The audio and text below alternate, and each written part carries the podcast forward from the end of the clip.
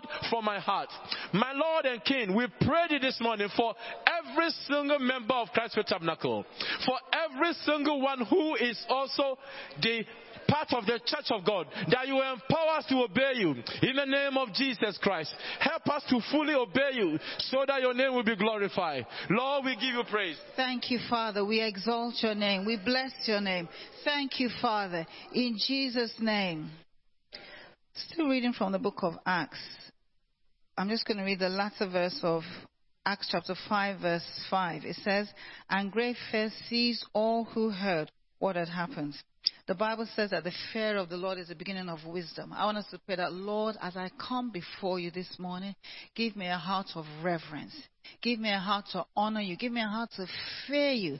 That as, as I receive that word, I will run with it. Let us pray. Our Father and our God, we thank you for the privilege of being called heirs of the Most High God. We thank you, Lord, that you have saved us. You have redeemed us from the pit of hell. Father God, you have sanctified us. You have set us apart. Lord, we do not take this for granted. Lord, the Bible says that the fear of the Lord is the beginning of all wisdom. The Bible says if we are willing and obedient, we will eat the best of the land. And so, Lord, we ask this morning as we come before you, remove from us anything in our heart that represents stone. Give us a heart of flesh. Give us a heart of obedience. Let your holy fear be upon our hearts this morning that as we receive your word, we will run with it. Father God, you give us a heart of wisdom. You give us a heart of knowledge and understanding. Lord, as we receive your word, we will run with, it. we will honor your word. We will honor your preference. Lord, we will not take anything for granted. Father God, your word will be precious in our sight this morning in the name of Jesus. Help us to focus on you, that we will not be distracted, that nothing will hinder us from receiving that word. And as we receive that word, that word will be fruitful in our lives in this season in the name of Jesus. Lord, as we are rounding up this year, you will cause us to remember the word that has been spoken to us daily, that we will meditate upon your word. And as we receive your word this morning, your name shall be glorified. Lord, that your word will be fruitful in our lives in the name of Jesus. That we will bring forth fruit. God of heaven, we bless you. We thank you for what you're going to do in our lives. Thank you for the word that will go forth and heal us. Thank you for the word that will go forth and bring deliverance. Thank you for the word that will go forth and bring direction in every life today in the name of Jesus. Thank you, Lord, for the open heaven. Thank you, Lord, for the manifestation of your power and your unction upon us this morning. We give you all the glory and all the praise and all the adoration. Thank you, Father, in Jesus' name. Amen. I read from the book of Second Corinthians, chapter 3, and I'm reading from verse 16. But whenever anyone turns to the Lord, the veil is taken away. Now the Lord is the Spirit, and where the Spirit of the Lord is, there is freedom. And we, all who with unveiled faces contemplate the Lord's glory, are being transformed into his image with an ever increasing glory, which comes from the Lord, who is the Spirit. We're going to ask the Lord to unveil our faces in today's service so that we can contemplate His glory and we can be transformed more and more into His likeness. Let's lift up our hearts and pray. Father, your word says that wherever your spirit is, there is freedom. Freedom, O Lord Jesus, to praise, freedom to pray, freedom, O Lord Jesus, to be who we are in Christ Jesus. Unveil our faces. Should there be anything, O Lord, that blocks us today in a service from receiving from you, Father, Lord Jesus, any preconceived notions that we have taken on, anything, oh Lord Jesus, that sets itself up in pretension to the word of the Most High God, let such things be uprooted and removed in the mighty name of Jesus. Let your freedom reign in today's service in the mighty name of Jesus. We yield our spirits and our souls to you, Father Lord, and we ask that you would take full preeminence and control of everything that goes on in the service today. Open up our eyes, oh Lord Jesus, to see into the spiritual realm. Father, Lord, because where the Spirit of the Lord is, there is freedom. We are unabridged, unencumbered, oh Lord. We already asked you, oh Lord, to remove everything that easily entangles. So we walk into the freedom that is presented by Christ Jesus today in the mighty name of Jesus. And we who with unveiled faces, oh Lord, will contemplate your glory and reflect it with an ever increasing glory. Let that glory of the Lord not depart from us in the mighty name of Jesus. Even as we walk into our streets, even as we go back into our community this last week, oh Lord Jesus, before Christmas, let your ever present glory radiate through us. Let it shine through us. Let it exude in the mighty name of Jesus. When Moses encountered you, when he went up to the holies of holies, oh Lord, he saw your face and it was resonant, oh Lord. The people in the camp knew that he had encountered you. Lord, let the glory of the Most High God be resonant on our faces, oh Lord Jesus. Let us be people who reflect you, even as we walk into our neighborhoods this week, Father Lord Jesus. Let our being here today not be in vain in Jesus' mighty name. That your name will be glorified through us and that we would receive that which you have prepared for us in today's service. In Jesus' mighty name we have prayed. Amen. Praise the Lord. Praise Jesus. God is good all the time. Hallelujah. Amen. Thank God for this Sunday. It's a powerful Sunday. I see heaven dropping gifts, various gifts that we are receiving this morning. So be ready to receive your gift. With that in mind this morning, let's just read the book of Psalm 24 with an uplifted hand. Uh, the earth is the Lord's, and the fullness thereof, the world and all that dwelleth therein. For he has founded it upon the seas, and established it upon the waters. Who shall ascend the hill of the Lord? Or who shall stand in his holy place?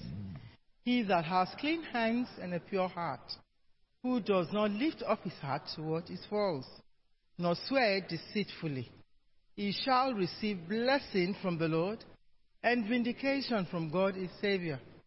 Such is the generation, those who seek him, who seek your face, O God of Jacob. Selah. Lift up your heads, O ye gates, and be lifted up, you ancient doors, that the King of glory may come in. Who is this King of glory? The Lord strong and mighty, the Lord mighty in battle. Lift up your heads, O ye gates, and be lifted up, you ancient doors, that the King of glory may come in. Who is this King of glory? The Lord Almighty. He is the King of glory. Amen. Psalm 145, please. I will exalt you, my God the King.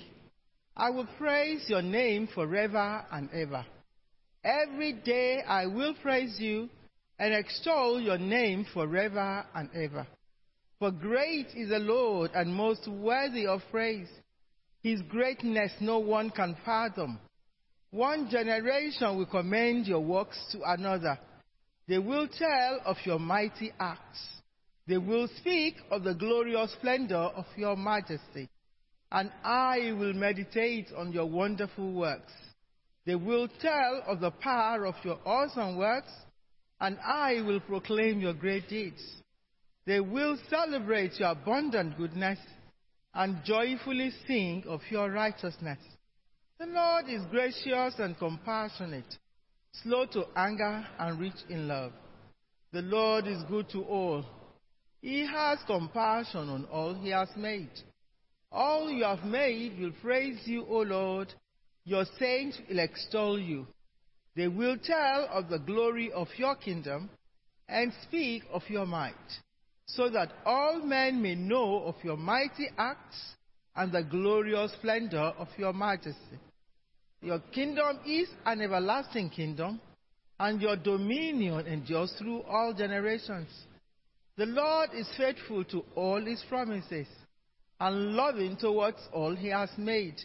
The Lord upholds all those who fall, and lifts up all who are bowed down.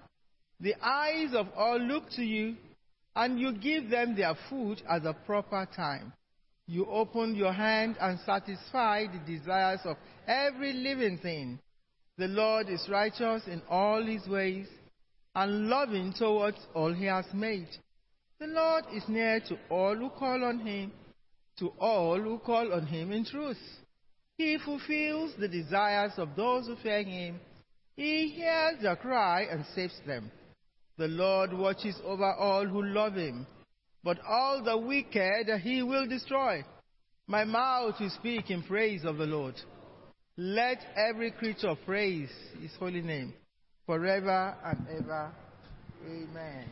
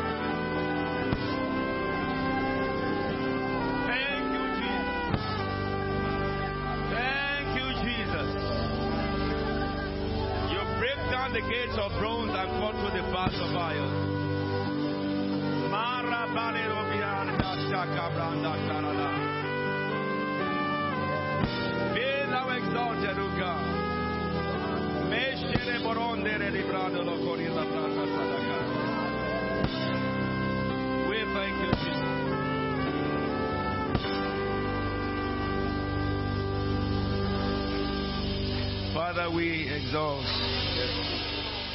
and magnify your holy name, for you are God in the midst of your temple. Thank you for the privilege of knowing you. Thank you for the more exceeding privilege of sharing in your divinity that we can be called children of the Most High. Thank you for all you have done to us since we were born. Thank you for the year 2023. We can reflect our mind back to January. Where we were in January is not where we are now. You have increased us in every way.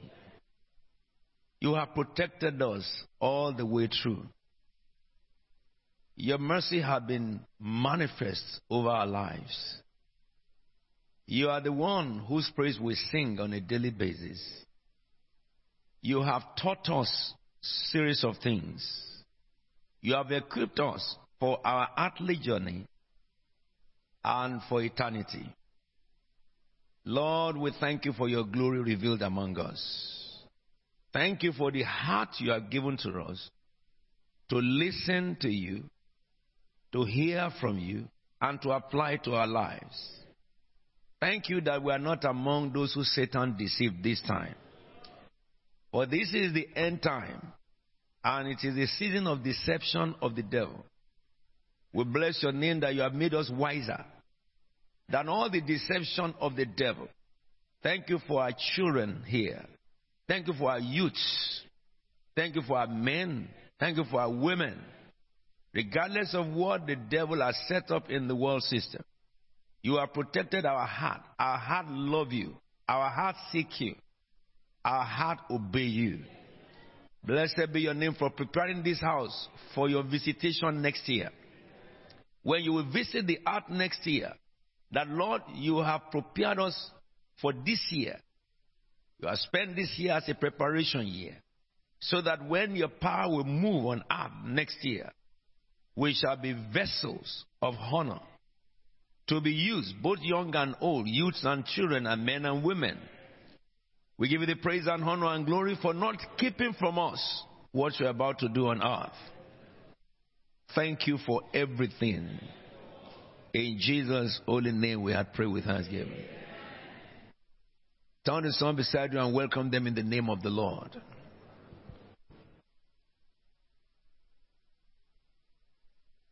Amen.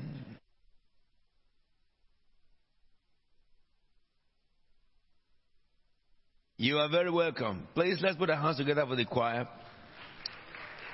You are very, very welcome. I love the days that we are living in. Do you know why? It's called the end time. The days that we are living in is called the end of time, end of age. Many people in the world don't understand this. But I think the United Nations have an understanding apart from the Church of God on earth. So they have the all manners of initiatives that um, the United Nations have been coming up with. The nations of the earth have just finished their COP, whatever it's called, and they are all getting ready we are hearing it on the television all the time that this world is coming to an ebb of end. And so they are thinking about global warming, and all manners of initiatives are coming from every nation, meetings, conferences, because there is something that is very, very imminent, and that is that the world appears to be coming to an end. And so nations of the earth are thinking about what to do so that they can mitigate for this uncertainty or uncertain certainty. Hallelujah.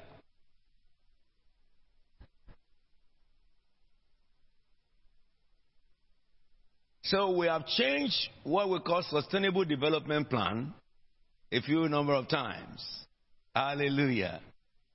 The world decided that well let's have sustainable development plan. And they soon recognized that what they term to be wicked problems in this this season upon the earth, you know, have obstructed the projection of the United Nations concerning Sustainable Development Plan. And so we have to move it to 2030. Hallelujah. but let me tell you something. By 2030, let me first say this. Today, this is this is 2023. December, what is today? 17. December 17. The world will wake up in the new year to some strange occurrence that will take place on earth that will create more problems for the globe. So that the 2030 Sustainable Development Plan of the UN will have to be revisited within 2024 and 2027. Write my words down. The occurrence that will shake the economy and the global understanding will really catalyze by 2025. But it will begin from 2024. But when we get to 2027, you and I, God sustain our life to that time and beyond. You and I will remember I told you that they will soon find out that the, pro- the program for 2030 is not achievable, neither is the zero emission of 2050 be achievable. Because I think there is coalition of nations now concerning these decisions for those of you who are inclined to that area. But what will catalyze next year, that will become, you know, will begin next year, you see the catalyze, it manifests in 25 will break down our system. But you know something that my heart rejoices over? The Lord had promised us and told us from June, when He showed us the years to come, the move of God is coming because Jesus will pass through the earth next year to visit His people. And that will mark a difference between those who truly serve Jesus Christ and those who do not know him. You know, the, this, the separation will begin in the church. There are people who go to church but they don't know Jesus. There are people who don't go to church at all and they, they, don't, they don't know Jesus. But there are people who don't go to church at all and they don't want to know about Jesus because they know about Jesus. But what would begin to take place from next year, God will draw a line on earth and in the church between those who truly serve Him and those who just follow them to church. But as we go into 2025, the occurrence that will happen will be so shaking that people will be so terrified. And they will begin to look for God, the true God. They will stagger to and fro on earth because they will have enough to bite from the devil. By 2027, many will begin to turn to Jesus in their numbers. And this is why the Lord has been teaching us in preparing us for the storm that is to come. In Christ Faith Tabernacle, I said this now in the first service in New Cross. God has helped this church to equip us. The message you hear from the pulpit are practical messages that has equipped this church and brought us to the place of success. So we have our young ones growing very successful. We have, uh, you know, old men and women progressing very successful. Our business people are doing exceedingly great. The Lord had equipped us with information and also prophetic direction. One of it is when the Lord told you about the prime minister that will be removed within a short period. Installed next week and removed as soon as it's installed. When God told you about when interest rate will go up, the month, the year from 2019, and God told you, and God told you to fix your mortgages, which every one of us who had did. And now we are not suffering from the increase of interest rates. Our mortgages remain the same, which means we are making the money. But those who didn't know about this by prophetic did not have opportunity to fix their rates, and so they are paying out of their nose just within one year. But not so with us. God told us specific time, He told us the month, He told us the year, and He told us for two and a half years, warning us every year, again and again. Now, let me say this. I'm saying that to help you to understand that God has helped Christ Faith Tabernacle. And you have been so much equipped that when you talk of success in this house, it is just a lifestyle. Our children have come out with distinctions, students with first class, master's degrees with distinctions all over the place. And in this house, the moment you are out of university, you are in a gainful employment. Not just any employment, but something within your career line. Now, I'm saying this because I want to teach you something today.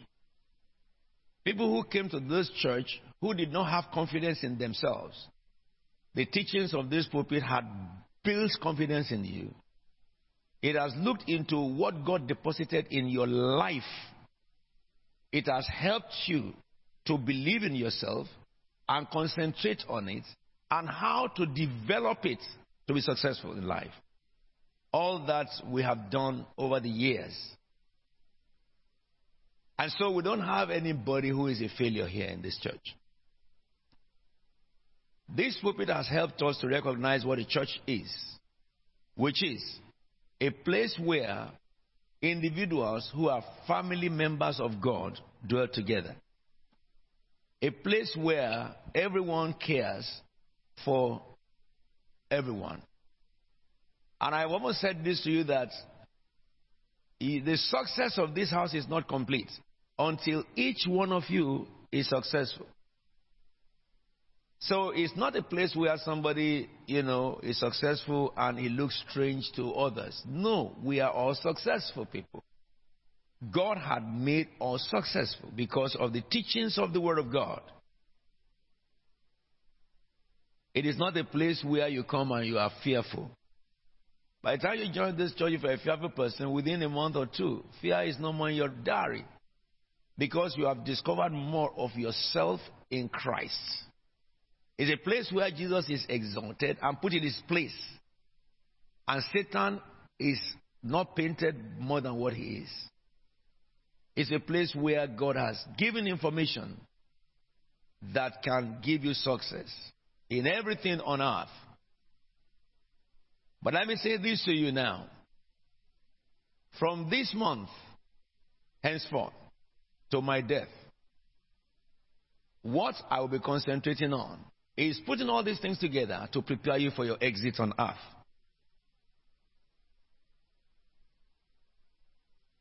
This year, we all have come to recognition, full recognition, that the day of death is not measurable by age. In this year, we have had a lot of people died than probably we ever had. I told them, and I tell you this, because you need to know, understand this before what I'm teaching you today, and then we'll launch out. God did not create a failure on earth. Jesus was born in the poorest tribe and the poorest family of the tribe. But Jesus was born to be a ruler. And he went from manger to glory. Where, of course, I'll talk about that on Christmas Day. Where Jesus became the greatest man who ever lived.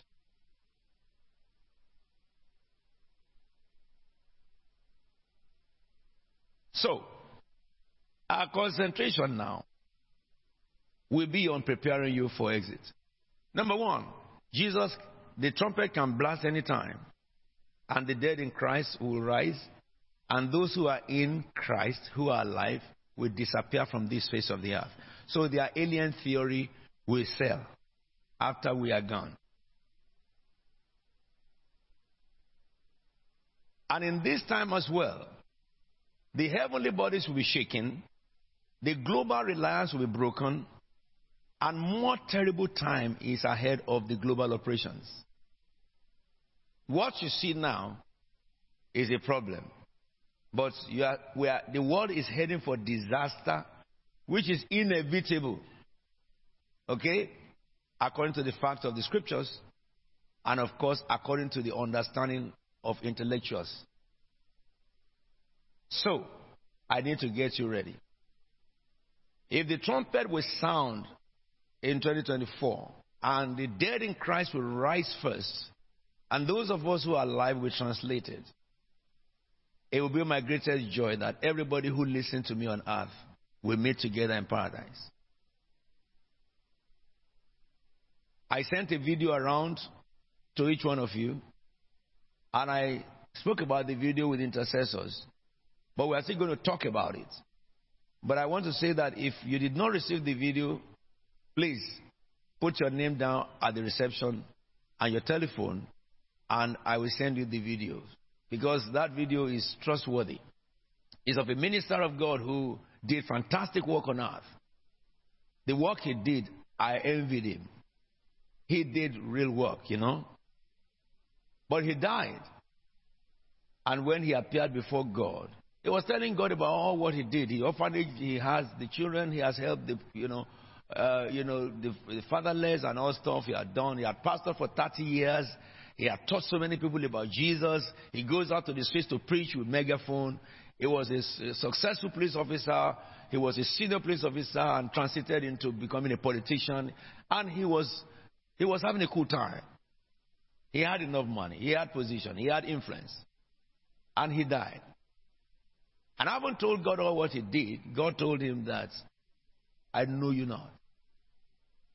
And that gives me concern because what God told him is, it's so scripture. He said, You did all these things on earth, yes, but not for me. But Lord, I call you Lord, Lord. Every day, every day I call you my Lord. And the Lord said, I'm not your Lord because you did your will. All those things you did, you did it for yourself. And he said, your, he said, Your God is self. So he could not enter heaven. He was taken away, he came back, where he had opportunity now to hear from the Lord a message to the church on earth. If you have not listened to that message, I beg you to do so. All right, because the time we are living in, Satan is increasing in his arsenal to make sure people go to hell with him. Hell was not created for mankind but the devil. And I say this you, I promise you. If there is any information you need to know that will take you to heaven, in this place you will get it. Hallelujah. At least you can trust me now because information I gave you had made success cheap in this house. Not so? Aha. Uh-huh. If anybody says I'm not successful, Send him to CFT Church. He only take a month. He'll be reoriented. You know, when I was looking at the signs of the end, I saw one thing when I began to look into strategic operations of Satan in the last days. While I was developing that and looking at facts and figures, I saw the traps of the devil snare that Satan set for human being. I'm not treating that today. But then, maybe this could be a subtopic under that. I want to talk about your greatest treasure. What the, the, the, the most thing Satan or devil will seek out of a man? Your greatest treasure. That's the topic.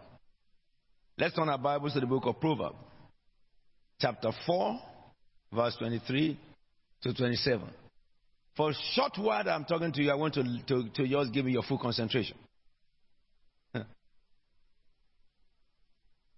You know that the principles in the Bible that can give you success does not guarantee the maintenance of a high height, but godliness.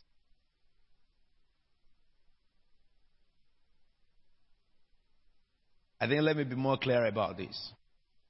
All the principles we have taught you, which I'm so confident in, really, I was with your brethren in Birmingham um, yesterday and before yesterday, day before yesterday.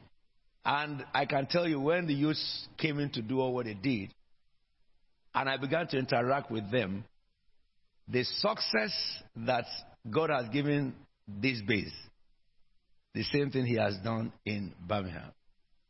All our youths are go getters. I looked at the girls and I said, I pray for them that God will not let a useless man open his dirty mouth to talk to them. God will bind their lips. If they want to talk, their lips will not open. Because those girls are treasures. And I pray for the young men that useless woman who, who counterfeit like angel of light will not reach their they will not even see it. I call it it, not her. Because the Bible says, resist the devil and it shall flee. They are successful people. But you see, when you obey the rules of in the scripture that make you a successful person, to retain that height is godliness. Because people can fall from height. The structure can be ruffled. All manners of global occurrences uh, can shake your industry and you can lose your job just like that. But it is those who do the will of God that before they lose their job, some of you, God has revealed to you that you are losing that job, and God has revealed to you where to apply to. They apply their better job. That is the difference between the godliness and life.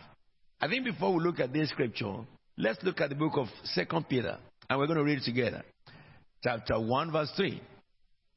Second Peter 1 3. Shall we read this together, please? His divine power has given us everything. Yeah.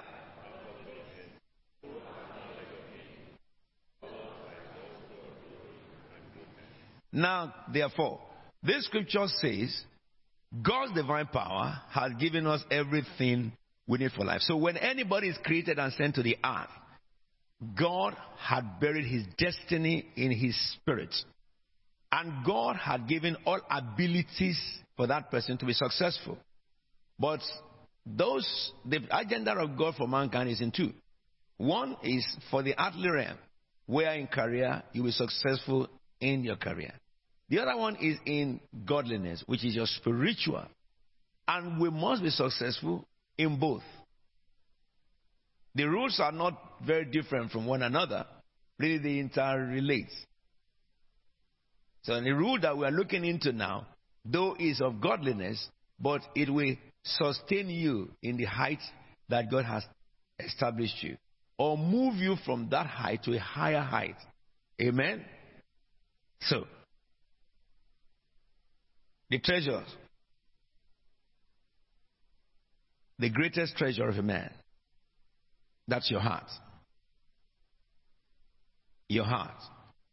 Let's go back to that proverb. Your greatest treasure is your heart. It says, above all, all else, guard your heart. It is the wellspring of life. Put away perversity from your mouth. Keep corrupt talk from your lips. Let your eyes look straight ahead. Fix your gaze directly before you. Make level path for your feet and take only ways that are firm. Do not swerve to the right or to the left. Keep your foot from evil. Let's look up. Why would the Bible tell you to guard your heart? There are three entities that seek your heart. Doctors, I'm going to zero you today. And we will work together. You see, God does not need anything from you but the heart He gave you. All right? Your spirit does not need anything from you but the heart, your heart. Okay? And Satan does not need anything from you but your heart. Can I submit to you? What you are today is a result of your heart of yesterday. You may write me down. There are some youths when they are telling them to behave and to follow the path of academics and to, you know, study, maximize their time. Why some youths will do it, some youths will be saying that, no, I, I have a long time to go. You know, I want to enjoy my life. And what you see is that everything their hearts programmed them to enjoy are things set up by Satan to destroy them. Am I talking to you? They will only need to grow up, and then the recompense of their disobedience will catch up on them, while those who have obeyed the voice of God have peace and enjoying their life. They are now struggling in the same culture. But they will recognize at that time that they will suffer it alone. Am I talking to you? And this cuts across everything that you do. Your heart, your heart is the most precious thing that God has given you. You know, doctor, we'll come to you in a minute. That scripture tells you and I, you must what? Guard your heart.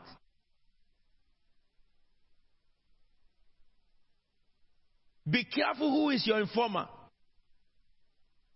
Be careful who are your friends. Be careful what information you allow to sink into your heart. Because let me say this to you people don't go to heaven, people don't go to hell. You go alone to either. I cannot say my wife and I were going to heaven. No. I cannot say my, myself and my children are going to heaven. No, it's not a place we go. It's a place you have to decide whether you will go or you will not. I, I cannot say that we are going to be successful. No. We all have the same information. What you do with your information determines what will be of you. We can punch you with a lot of information, recode you in your thinking faculty, but we cannot go after here to your home and follow you to make you use them. Lecturers are not guilty of marking any student 0%. Neither are they guilty, uh, uh, uh, uh, uh should they be credited for giving somebody distinction. Because lecturer's job is to inform. What you do with the information is your own business. But whatever you do with the information determine how far you can go.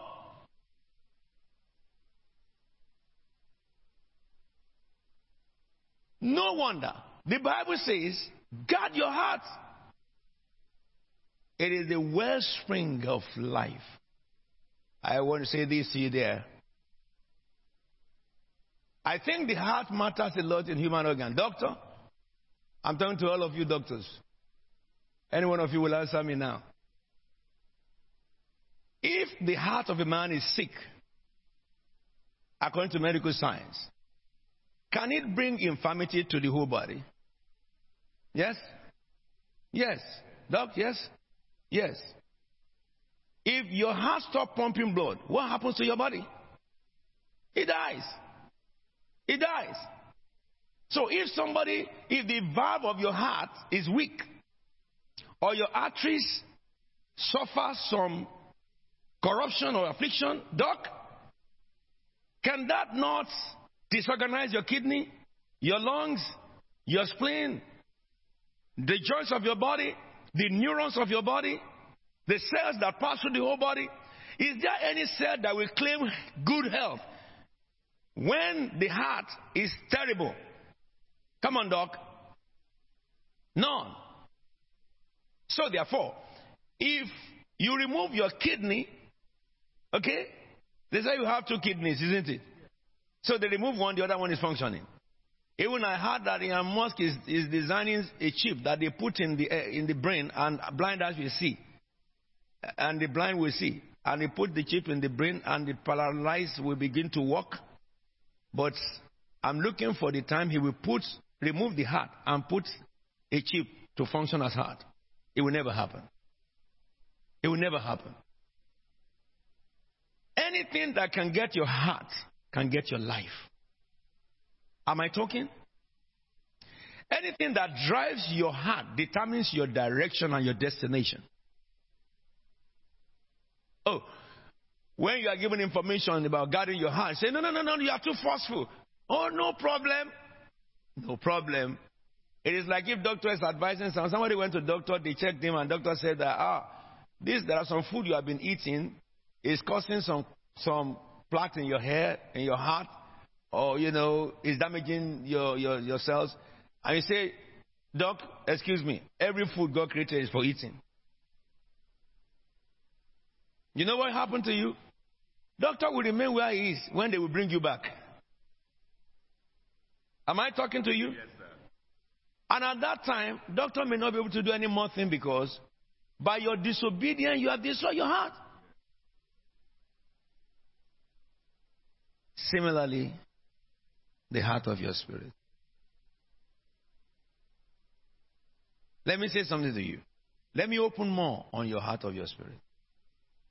That scripture says it is your duty, an imposed duty by God to man to guard his heart.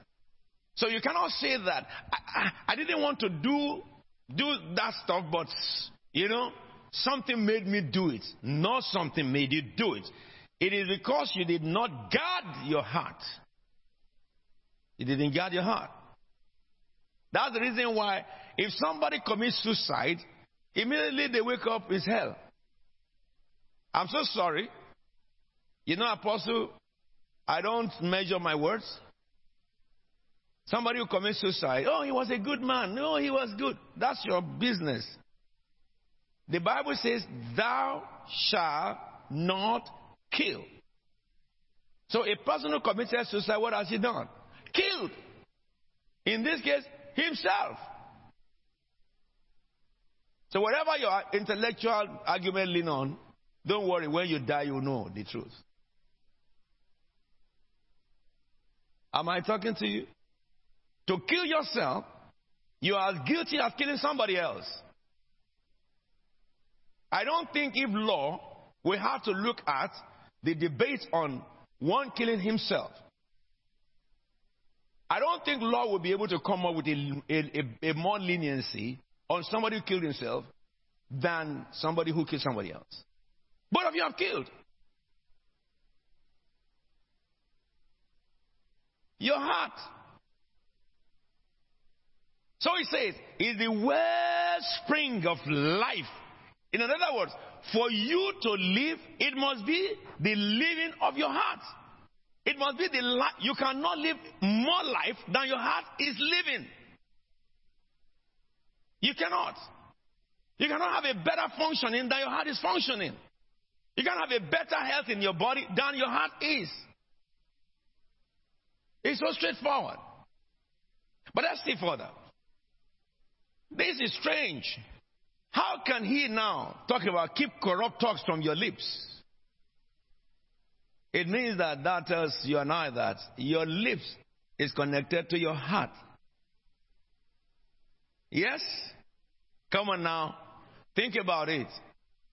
Guard your heart. Then the next thing says, keep corrupt talks from your lips.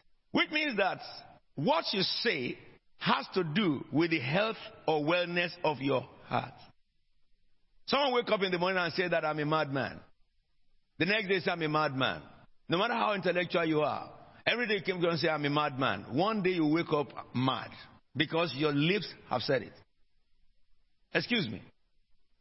So, what comes out of your mouth have its origin from your heart.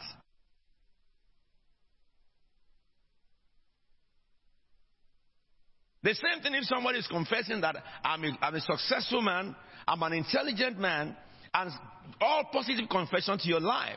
We understand by intellectual research that that's what you become. The whole of your being will, will succumb to. You see, Satan is quite very easy to capture. Because he will give you everything contrary to what the Bible says. He wants you to look at your demise and continue to confess that demise so that he can continue to gangrene. But the Bible says, let the weak say what? I am sick. So what the Bible says, let the weak say I'm strong. You are not denying the truth. You are really speaking the truth. Because the condition of your body is not your real condition. It's the condition of your spirit that really matters to your body. And if you can confess that which your spirit says, you can get out of your body ailments.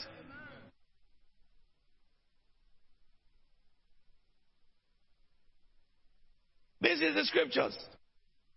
Corrupt talk out of your lips. Why should the Bible say that? Wait a minute.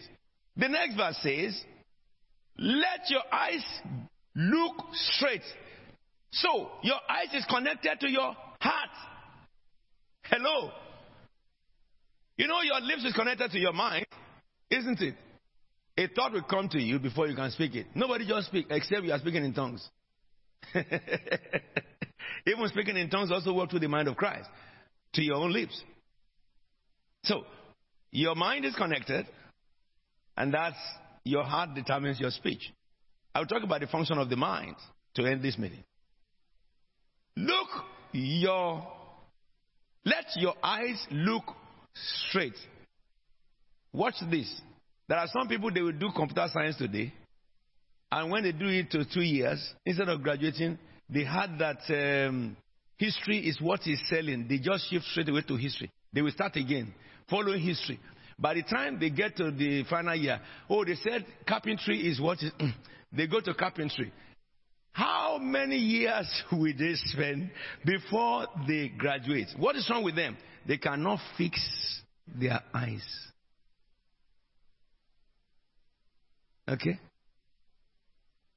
The scripture says, let your eyes look what? You know what causes adultery? What causes loss? You are not looking straight. Look at that girl. Look at that girl. And then, if you are looking, you take your head away. Another girl walk in your front. And you say, It's not my fault. It's not my fault. I've been looking straight, but See, if what you, do, you are not supposed to look come to your front, what do you do? You change your direction. The Bible. Am I? What I'm saying is so simple, but that's what wreck kings. That's what wreck destiny. Inability to look straight. Fix your gaze direct before you. Look at it. All these are functions of your heart. Interesting. Then what did he say in verse 24? Verse, verse, verse uh, yeah, 25. Look. Let your eyes look ahead. Fix your gaze. And 26 says, make level path for your feet. use the mammon of this world to get habitation. I'll teach you about that before we end this year. Make level path for your feet and take only ways that are firm.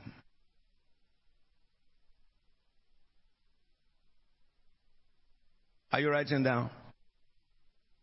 You know, last week I was not with you. And the pastor who spoke told you all what I taught you from January and ended up with what mommy taught you in October. I said that's the right message for the time. If you don't write down the things I say, you will not be able to implement it. It's not how many much I say, but it's where I stop. Let me go through it again. Above all, guard your heart. Right there, guard your heart. Lesson number one. With everything you have, protect your. If you have no insurance, if you can protect your heart, I'm sure that it covers all insurance. All right. Why? Because that is where your life emanates. It's a well that springs forth life.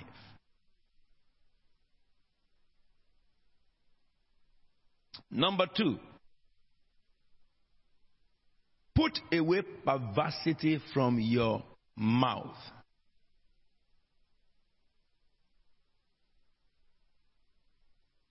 Let me. How, many of you really understand the word perversity? I'm sure that general consensus will say that perversity is something that is perverse. Come on now. Look up to me. I think we have to talk about perversity. All of you who are lawyers, I'm going to ruffle your feathers now. Now, what is perversity? Anything that is what? Perverse. Amen. I think that's what lawyers will tell me. So that I will keep my mouth shut. Isn't it? Oh, yes, it's anything that is perverse. But I was checking the dictionary about this, and it says a deliberate desire to behave in an unreasonable and unacceptable way Look at this. Deliberate desire, all right, to behave in an unreasonable and unacceptable way. And it didn't stop there. It says, contrariness or quality of being contrary to acceptable standard of practice. That is perverse. Now, if the dictionary tells us perverse is a deliberate attempt which comes from a man, by a man, who is guilty of perversion? It's you who is perverse. What is responsible for your perverse or your being perverse? Your faculty, your mind who you sold your mind to believe. What the consequence of in a perverse? Your character, your behavior. Now, the question that Satan gives to many young ones in this age is that what is the standard of reasonability? And I'm sure CFT, you know that. A reasonable man in what? Clapham omnibus. We agree. That is as at the time it was defined. Because in Clapham Omnibus of today, unreasonability has become the standard of reasonability. Am I talking to you? Who is going to, where do we draw the line? Oh, it's where you draw the line. If you have the fear of God, you know where the line is drawn. Appearance that is controversial. Where do you get it from? The devil. A man putting on earrings, plaiting of hair came from the devil, it came from Shango burn, piercing your nose and all stuff. I showed it to you very shortly. The idol that controls all that. And will, will a person do that and expect God's blessing? You're joking. You're joking. I, I cannot go to witchcraft meeting now to go and ask them for blessing of Satan. They will cast me out from there. Similarly, a man cannot feel like looking like a woman, walking like a woman, talking like a woman, and even going so stupidly far to the place of changing his sex and changing his voice, mutilating. It's, that person is listening to a spirit of hell that is instructing you to defile your body. Come on, go ahead and do it. Come on, go ahead and do it. Do it more. So that he can laugh at you in some years ahead. I see yourself. God created you a man, you want to be like woman. It's the same spirit that deceives you that will accuse you. So, perverse talks, therefore, has its origin from the devil. And we understand from the word perverse that it is the functionary of your mindset. So we understand the fact that perversion is where Satan speaks to the human mind so that you will behave in an unreasonable, unacceptable way. A behavior that society will look at you and many will question you. There is no, there is no benefit in looking, you know, uh, strange. And some people say it's African culture. Lie. I'm African, real African custodian of African culture. And I say, even to the BBC, look at me. Anybody different to where I look is not African culture. It's not African culture. But there is a spirit, the Bible called the prince of the air, who sends vibes into the atmosphere to attack the mind of human being so that human being will derogate from a standard practice of life and begin to do things that are controversial, thinking you will draw attention, but you draw hatred to yourself, and the same spirit will hinder your life from reaching where God will have placed you. That's why the Bible says that if you're a Christian, get ye out from among them. Touch not unclean thing. Look as natural as possible. Don't look the same like a prostitute will look is perverse. Don't look like the same way a madman will look. You said it's tongues. Don't look like a way that a reasonable, I mean, we are English guys. Reasonable man is Clapham, clap up, It's a man, a, a, a reasonable definition of a gentle person. Don't look like the gangs in the prison. Don't look, don't have any symbol that has to do with radicalism. It comes from the pit of hell. It limits your life.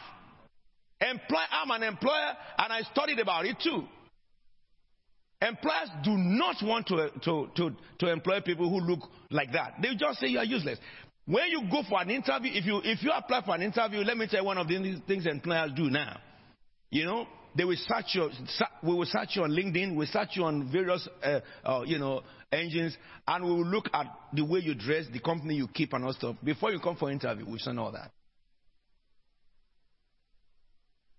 As a young man who lost a job recently, and it's a very top job, and one of the members is part of the people involved in the committee, and they said, "You see, that guy is just too good for it."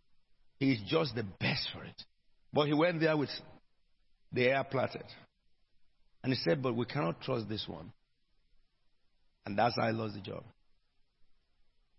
He said, We cannot trust him the way he looked. Anything perverse cannot help you, it can only destroy you. And it cannot come from God, it can only come from Satan. Listen to me. I'm talking about your heart. Therefore, it also went for that to talk about perverse talk. Your mouth speaking perverse. I warned you before. Don't interpret omen, says the word. Some people will look at others and say that, I think this is what he's thinking. Who are you to? If you can know what people are thinking, you should have been so educated. PhDs all over the whole place. Because you can know the mind of the lecturer and just garbage it to him and you'll be getting distinction. You, you should use it for that. Now to be permutating what people are thinking. You are not God.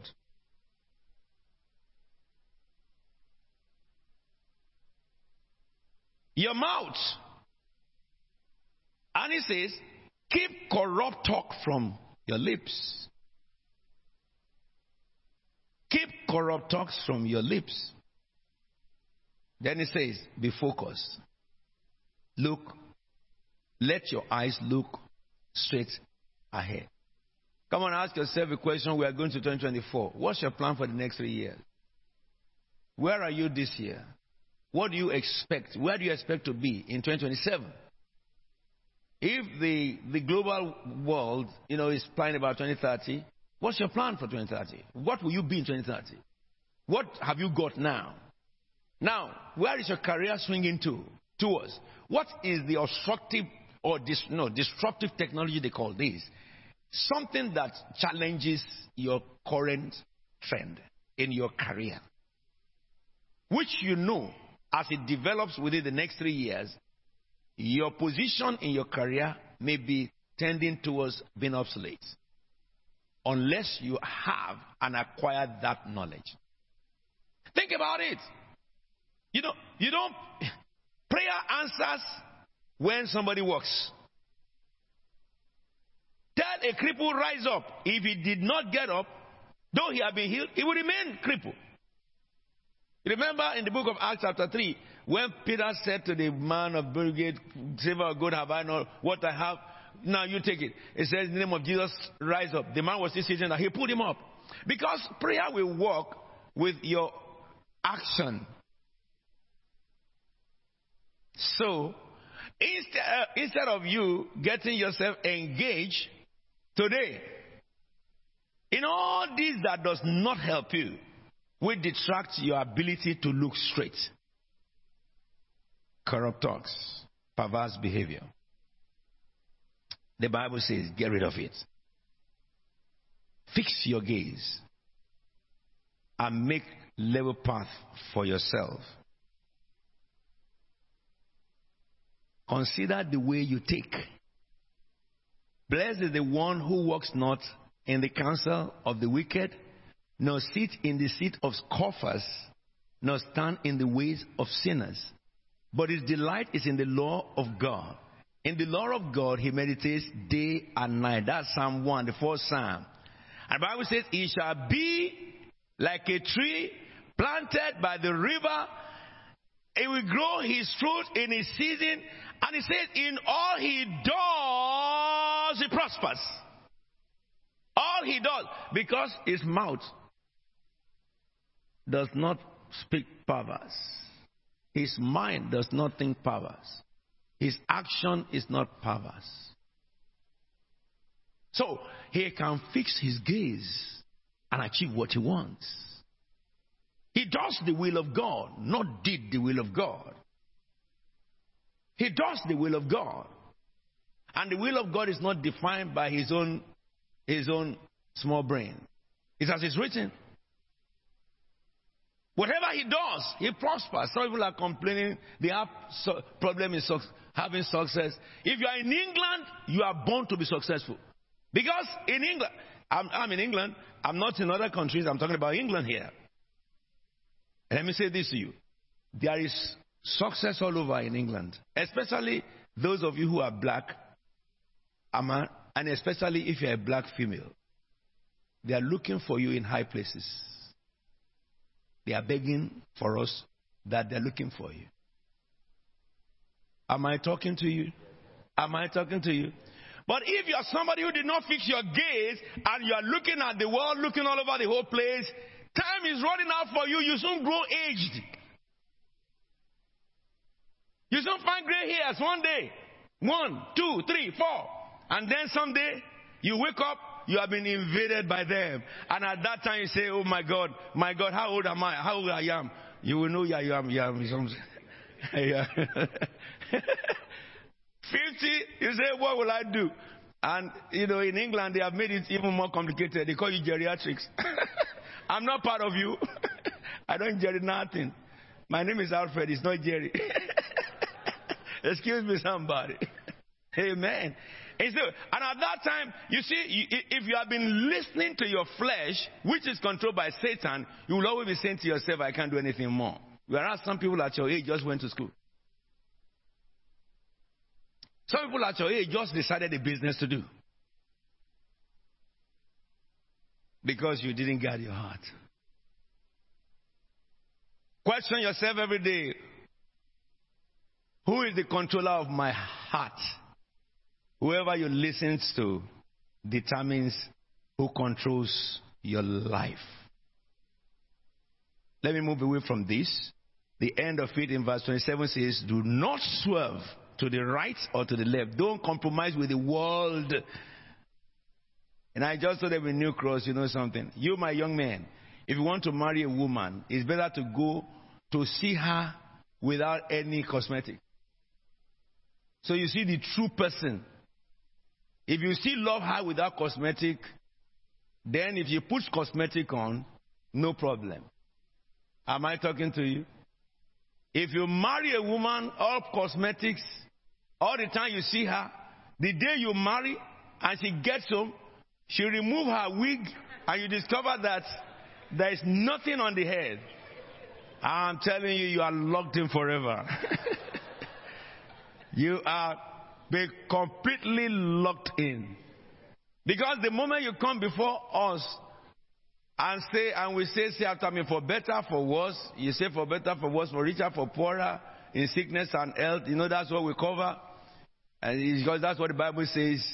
And they say, You will love her, I will. Okay? And he said, Do you want to make this person your husband, your wife? Yes, I will. And you get home. Anything you see at home. you have already said, you gave an undertaking and it became an oath on the day you solemnized.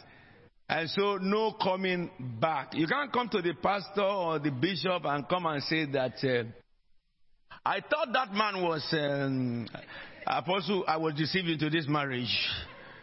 Yeah, yeah, you know, you can't say that. Don't say I was deceived into this marriage. I said, then you also accept deception, isn't it? So you are a deceiver. If they deceive you, you are deceived because you are also a deceiver. The person who deceive you, sold you deception, you deceive yourself. Am I talking to you? Uh huh. So, you need to recognize what the scripture is saying. Your heart is the most important. Do not swerve from your to your right or to your left. Keep your foot from evil. Now, I'll give you two more and I stop. Write this down. Your enemy is the devil. Your enemy is the devil and he seeks to control your heart. First Peter 5 8. Be self controlled and what? Alert. Your enemy, the devil, prowls around looking like a roaring lion, looking for someone to devour. You need to look at the word devour. To devour is to obliterate completely, wipe off completely, destroy angrily, Satan hates mankind with bitter hatred. But you know, two things that the Bible says about you and I, similar to what you just said in that Proverbs chapter 4, 23. To guard your heart, you must be self controlled. My body wants me to do this, I will not. Yes?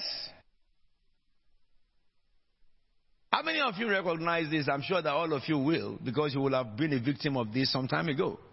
You wanted to read and you are feeling sleepy. Did it happen to you before? It was some of us who wanted to drive.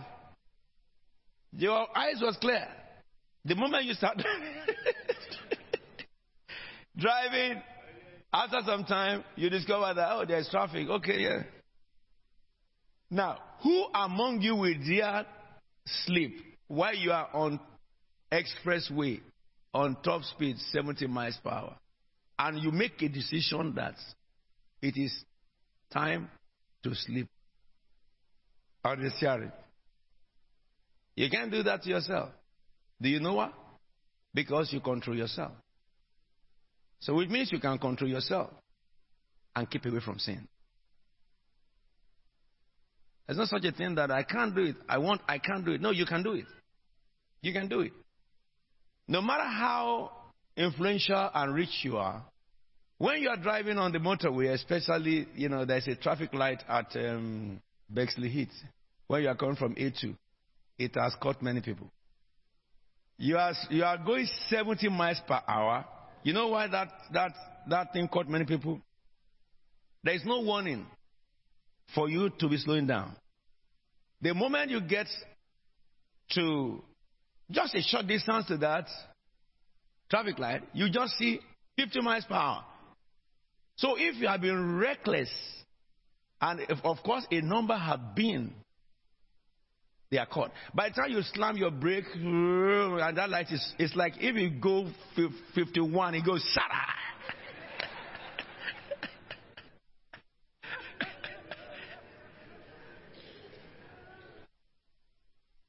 you know, it catches people who have not plowed that way before very well. But sometimes some of us too who plow it every time. Especially when you get engaged in another thought and you are driving.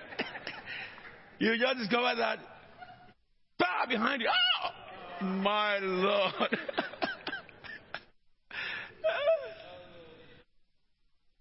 Let me say something. You know, so if it catches you one time, what happens?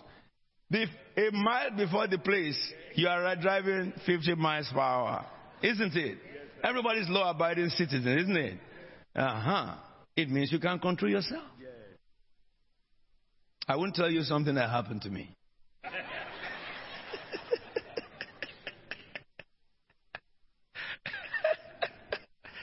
I won't tell you, but I was I was sent to go and do um, uh, this uh, um, uh, uh lecture on speed awareness. Am I talking to you? When I got to that speed awareness, I said I was not learned at all. All my highway knowledge just came to my face. Oh my. Boy, you are supposed to know. But I tell you, the light that caught me is behind a tree. Along with Lareke. And so when you are coming, you won't see it. The tree is just standing between you and the light. You never knew there was light. And it's just from 30 miles per hour, from 40 miles per hour, 30 miles per hour straight away. And that light, the, the, when, when the police, they are very happy that I catch people. And the people decided to go and cut the tree. they had to go and trim that tree off because it caused so many, many neighbors. When, when they discuss about it, you need to know. Now, the consciousness of us that we don't want to break lights is self control. So we and you, yourself, and myself can decide to live a life that pleases God by being self control. Who rules your mind determines who controls your life.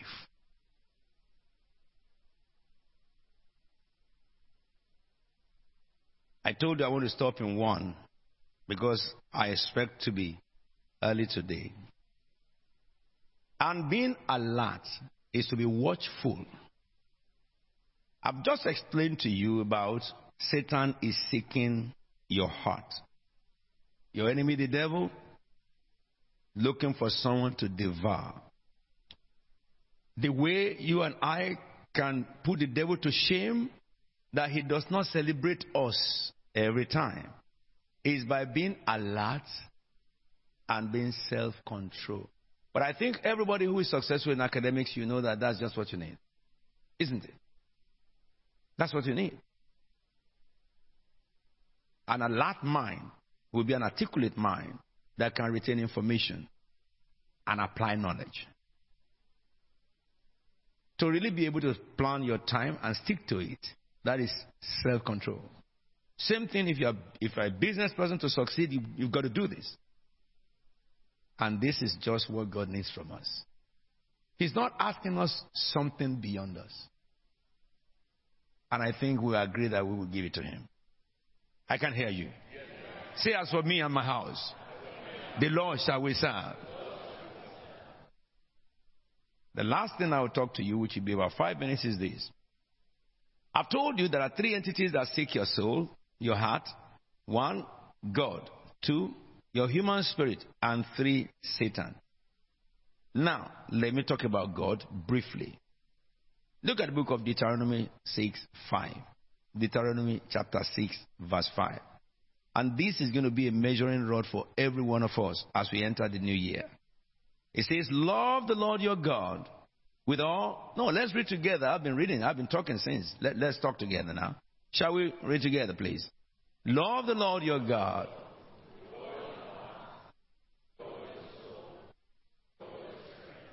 What are the three main words that resonate with you in these scriptures? Heart, soul. Some of us serve the Lord with our mind rather than our heart. A person who serves God with his mind this is how you know it. Your soul will be absent and your strength is not committed.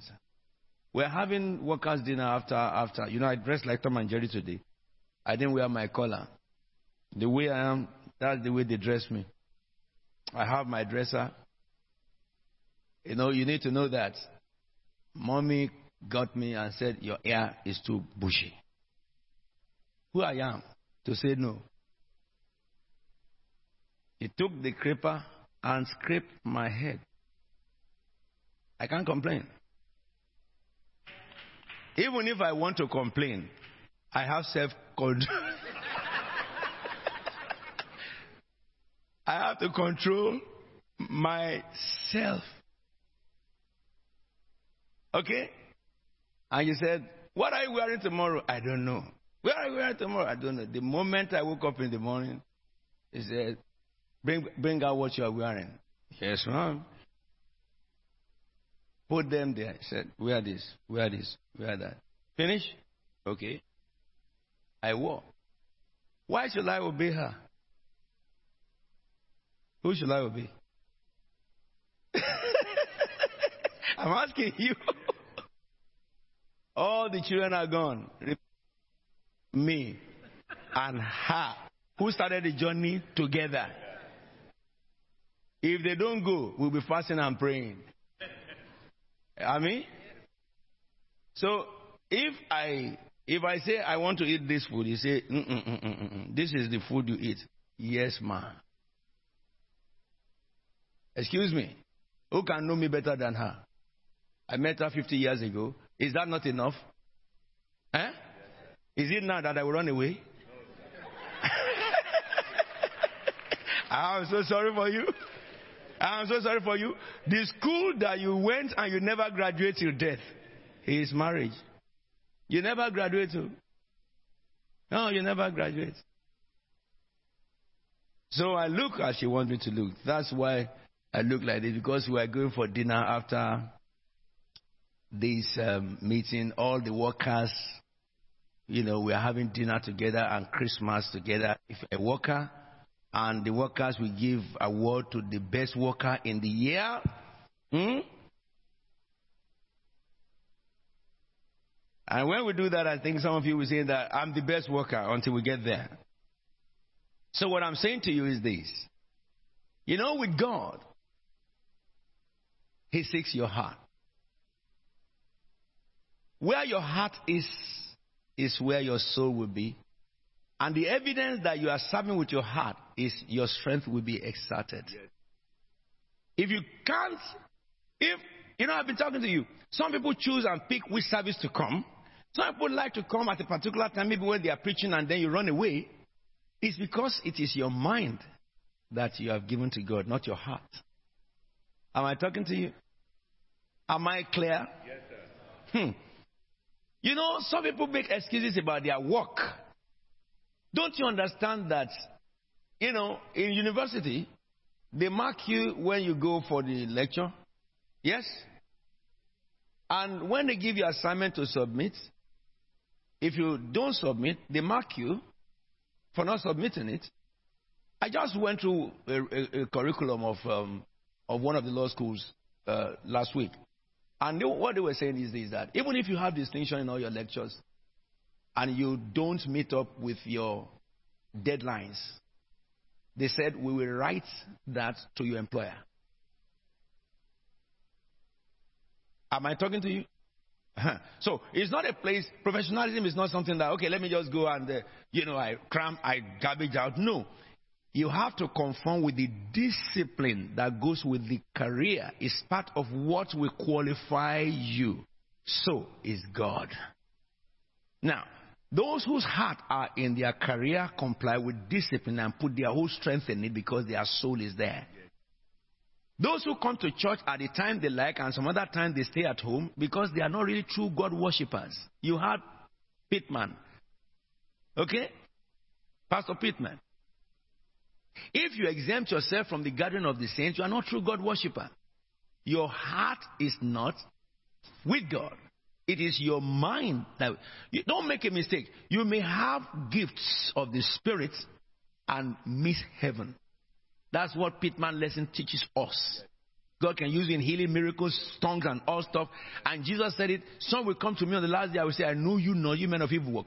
It is because you did the way you worship God on earth was your comfort. You see, if it's comfortable for me, you know, I go. And some of that time, you know, I can't discomfort myself because I'm tired now. Whereas if they gave you an extra job that will pay you one and a half, one on one, one is it one and a half percent they pay them or two hundred percent they pay? You will go.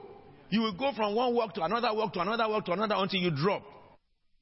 But when it comes to God, I think I'm tired today.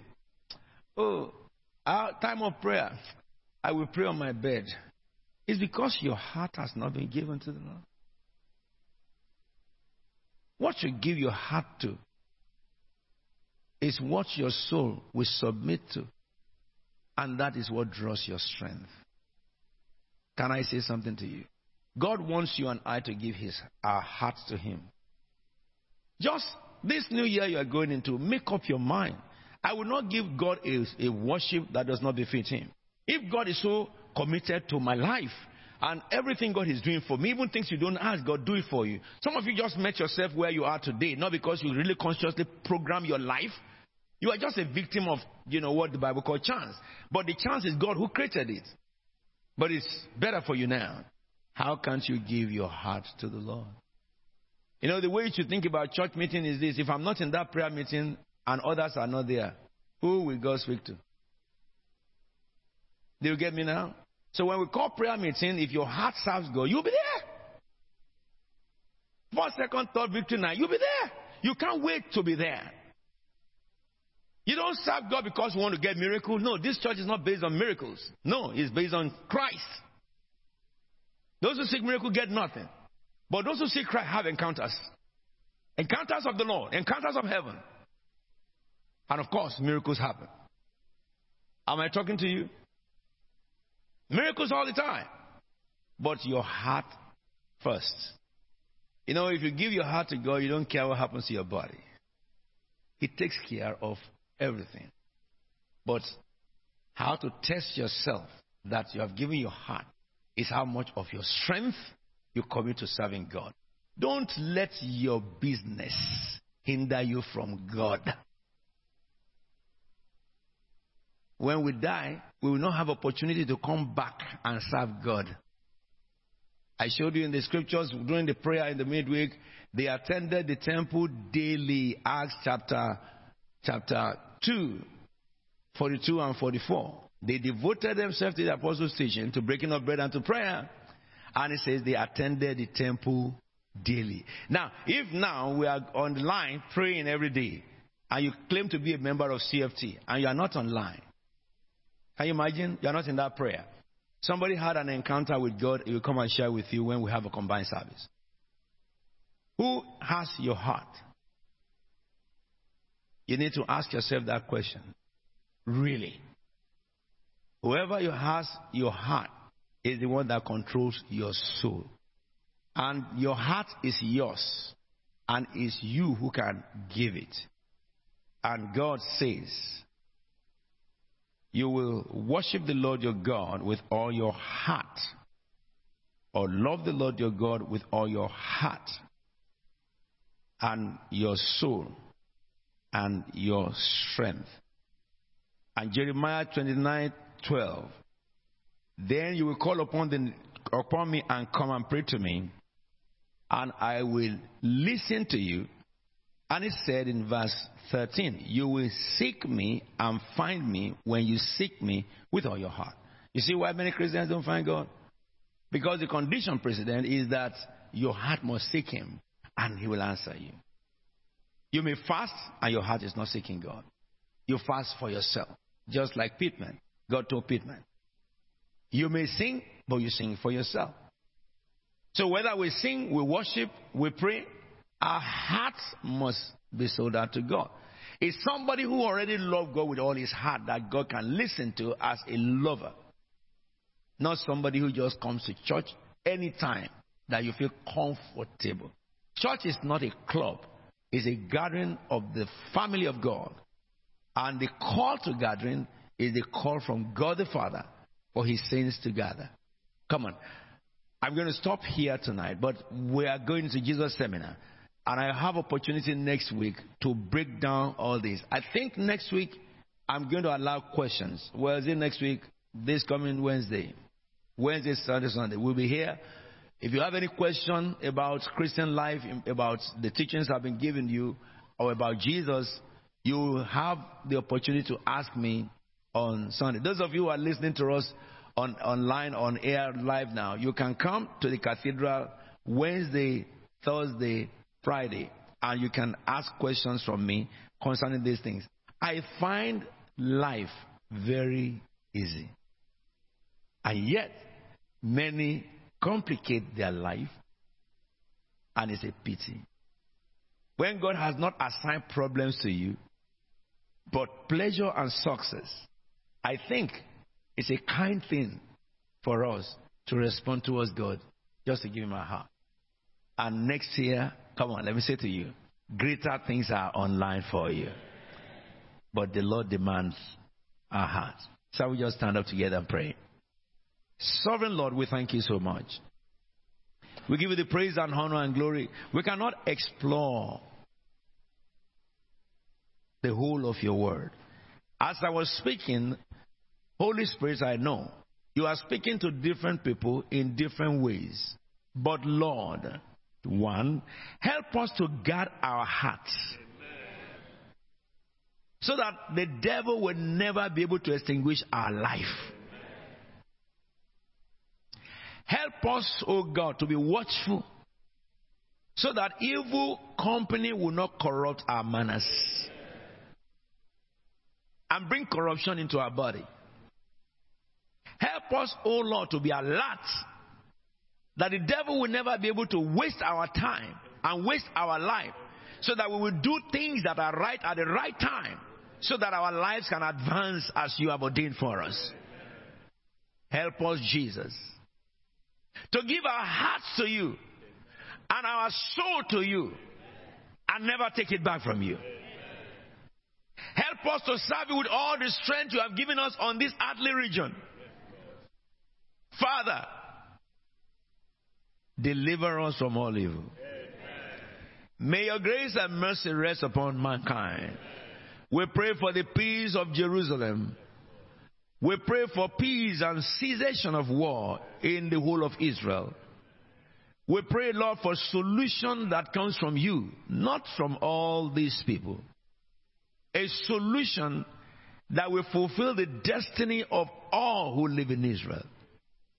We pray, Lord, that you destroy every evil agenda of the devil to continue to cause bloodshed and destabilization of that nation. Father, we pray for Ukraine. Some people are not able to live under their own shelter because some powers that are mightier on earth than them have decided to, to, to limit or define their liberty, rob them of their land. Lord, I pray for them that you will intervene in Ukrainian war. You will stretch your hand of mercy upon that region of Ukraine and you will bring an end to this battle. Father, there is no justification for assassination or killing of mankind. Let there be peace in Nigeria. Father, Lord, that nation has become a nation where citizens of that nation are not able to go. They are afraid to go because of kidnappers, they said now. Lord, the reign of Boko Haram was threatened at the time. It came to an end. And then, kidnappers. Fulani men, they said it came to an end. Then kidnappers. Lord, as this year ends, both the existence of Boko Haram, Fulani men, trouble, and kidnappers, let them be shut down in Nigeria. Let that nation receive your mercy. Sierra Leone just went through the storm. Stretch your hands of mercy over that nation. Destroy the devil that afflict the nation of Sierra Leone. Break the seal of the devil over that nation. We pray for Zaire. We pray, oh God, for Burkina Faso. Lord, we pray for Niger. And we pray for all these African countries, Mali, where there is so much killing and maiming and destabilization. We pray for Sudan. Oh Lord, all these people are human beings that you love them. For God so loved his world, he gave his only begotten son. There is no justification for the killing of innocent souls. Lord, destroy the influence of the devil in those nations. For your people who are here, may the Lord bless you. As you go into the new year, every resources you need to fulfill your budget in the new year, to fulfill your destiny and your plans in the new year, I pray that heaven will bestow upon you. Your new year will be better than your last year. And greater years shall be ahead of you. When the Lord Jesus will visit the earth in 2024 and he will pass through his church, empowering his saints, may you not be far wanting. May you receive a visitation of God. May you receive a visitation of God. Thank you, Lord, because it's done. May devil never be able to stain your righteous garments. Every trick of Satan by which he enstrap human beings, may they fail over you. May you ever experience the mercy and favor of God all the days of your life. Father, we bless your name. In Jesus' anointed name we are prayed. Somebody say amen. Somebody say amen. Come on now, put your hands together. Generation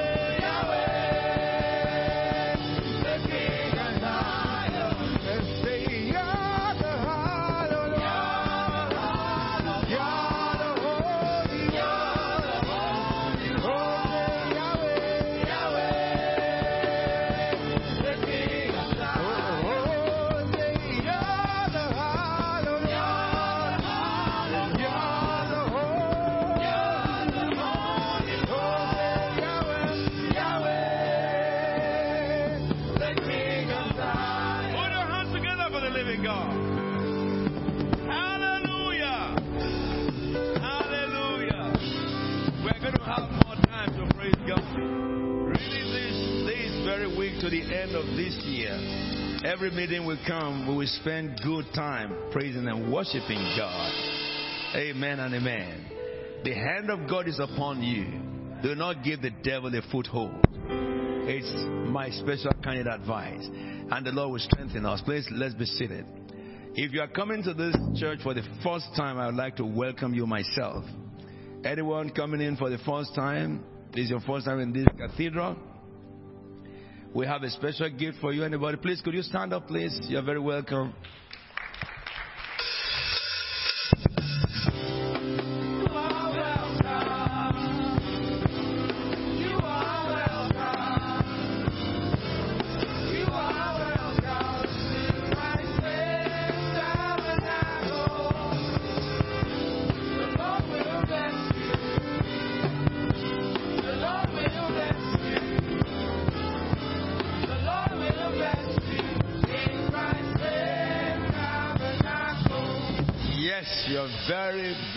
Welcome to Christ Faith Tabernacle. Uh, this is the general headquarters of Christ Faith Tabernacle. Some people are looking at me like this. It's the financial headquarters, pardon me. Well, you're very welcome. This is God's family. Anytime, any other time you come among us, you are, please feel very, very at home. And you are very welcome. There's a form in the park you are given. We will be obliged that you fill the form and drop that with us so that we can serve you better. Thank you so much for, for coming. Can I just reiterate myself before I call Pastor Ben to come and take our offering? This week, Wednesday, Thursday, Friday, Jesus seminar. Let's gather together. It's the last Jesus seminar this year. It's full of all manners of things that Jesus did in the Bible. You will see them practically manifest in those meetings. And I've been preparing for this for a while. And so please, we come together, invite your friends and families. If you have people who are sick and all stuff, bring them together. And we will see the hand of God release the sick and heal the sick, deliver those who are oppressed, and salvation will be given. Also on Friday is our um, Christmas carol.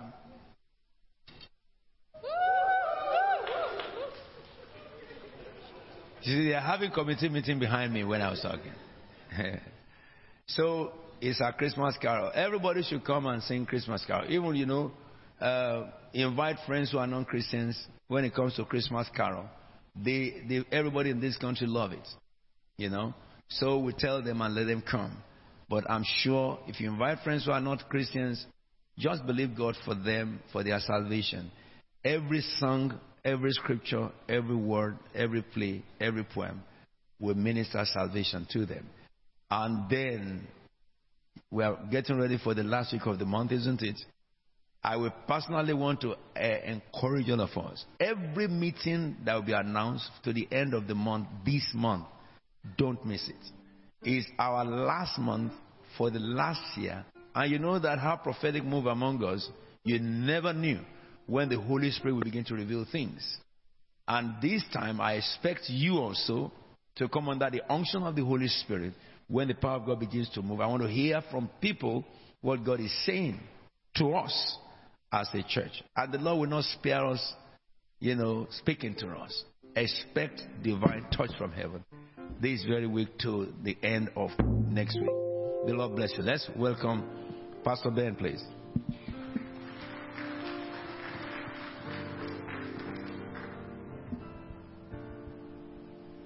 Hallelujah.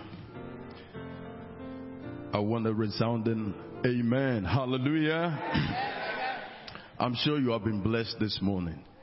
Uh, the word of God has come so expressly. Daddy, thank you. It's so refreshing to sit under his feet.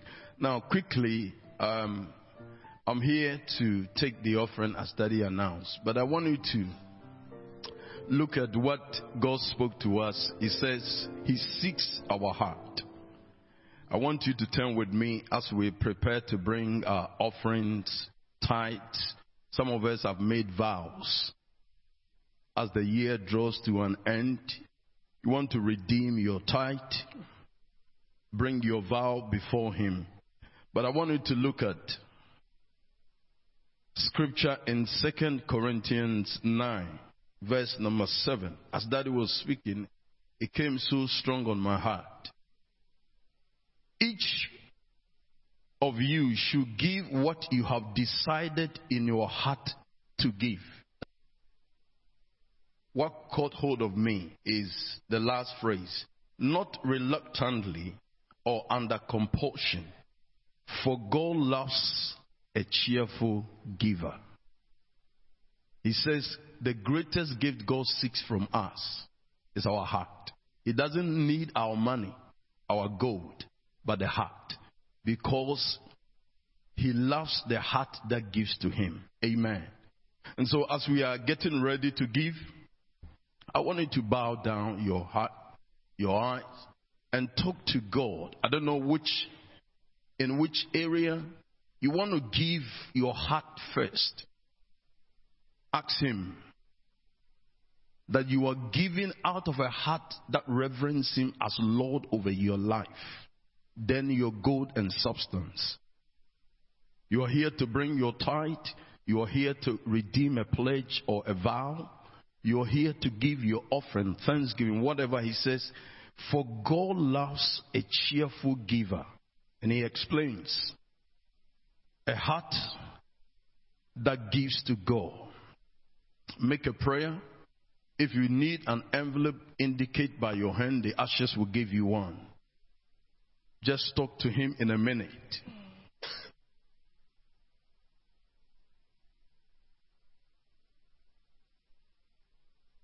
Sweet Holy Spirit of God, you have spoken so clear to us.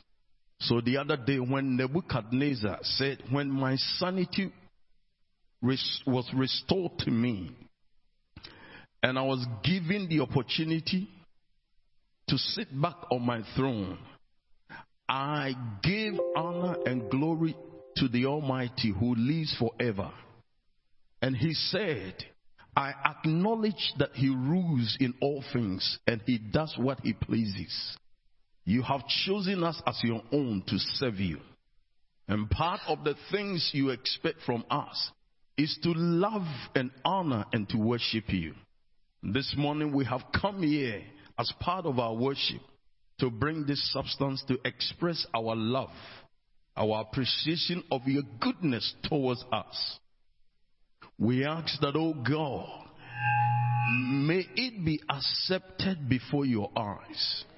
May you cause your fire to rest upon us. And just as your word has said, you are able to make all things abound unto us in every good way. Your word will be honored as we have obeyed your voice. Thank you, Father. Thank you, Holy Ghost. In Jesus' name. Amen. Shall we be upstanding, please?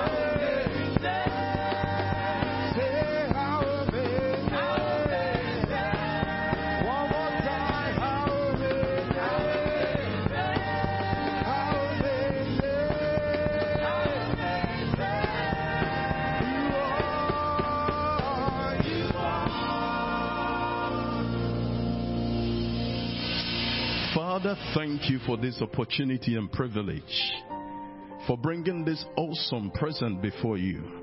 We ask that you consume this holy sacrifice with your holy fire. Let it be acceptable in your presence and let your name be honored through our lives. This is the holy offering brought by your holy people. Let your holy fire come from above and consume this holy sacrifice. In Jesus' name we pray. Amen. Amen. Shall we please take our seats? Let's receive Pastor Tayo. Thank you, sir. Praise the Lord. Praise the Lord.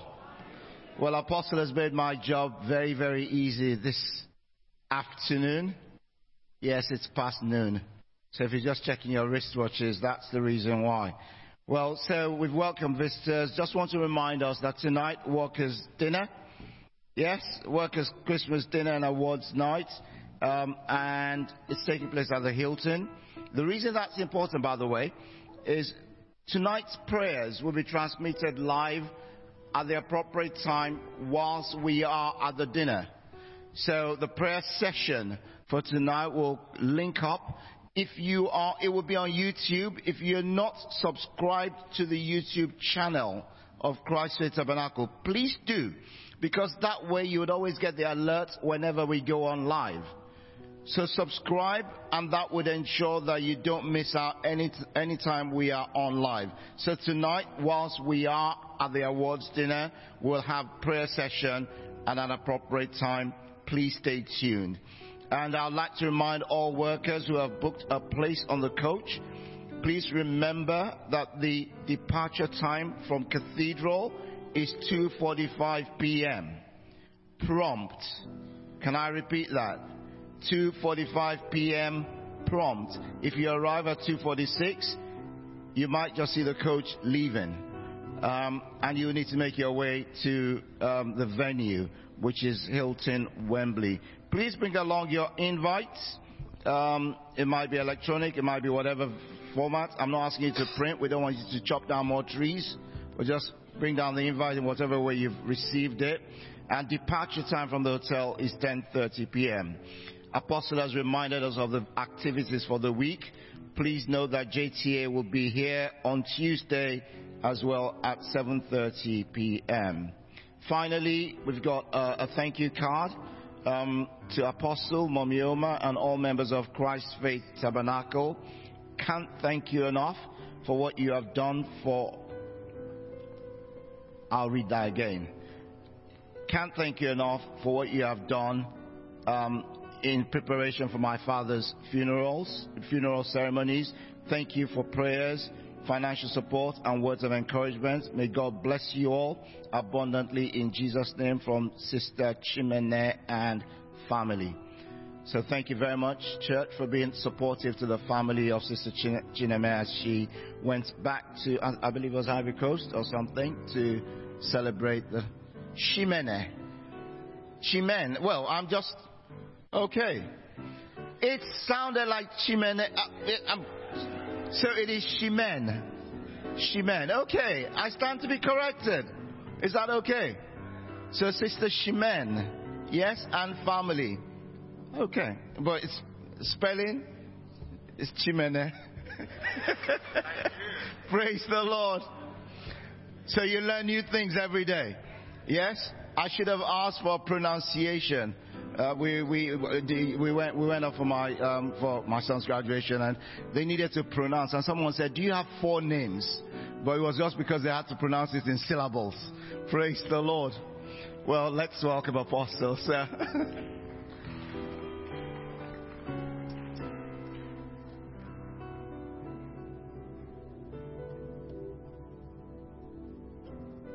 we thank God for Dr.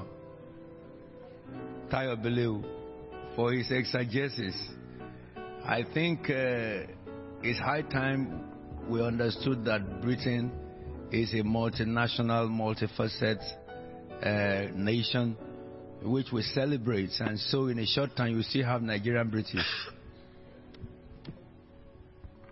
Because that pronunciation is from United States of Nigeria. Amen. Well, I want to thank you also. I have a brief thanks, thanks to, to, to personally say to all of you for your commitment to this house. I want to thank you for your relentless commitment to God and pray for you that the Lord will continue to bless you. Every minute you spend with God has a high reward and impact in your life. May He who started a good work in us bring it to completion in His days. We thank God for the life of Deacon Dr. Maduka, who passed on to the glory um, recently. And today, I haven't done the burial in Nigeria.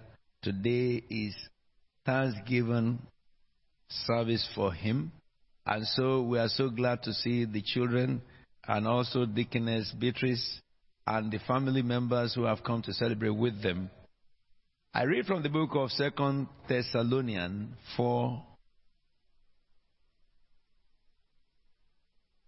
verse 13. It says, Brothers, we do not want you to be ignorant about those who fall asleep, or to grieve like the rest of men who have no hope. We believe that Jesus died and rose again. And we believe that God will bring with Jesus those who are fallen asleep in Him. According to the Lord's own word, we tell you that we who are still alive, who are left till the coming of the Lord, will certainly not precede those who are fallen asleep. For the Lord Himself will come down from heaven with a loud command, with the voice of the archangel, and with the trumpet call of God. And the dead in Christ will rise first. After that, we who are still alive and are left will be caught up together with them in the clouds to meet the Lord in the air. And so we will be with the Lord forever. Therefore, encourage each other with those words. We thank God for the life of uh, Dr. Maduka. And I will call the family forward. We're going to sing, we're going to praise God and thank God for his life. And they will come forward to the altar for their thanksgiving with the, with the friends and families. Choir, sing for me. Unquestionable, you are the Lord. Shall we rise up together, church, please? Unquestionable.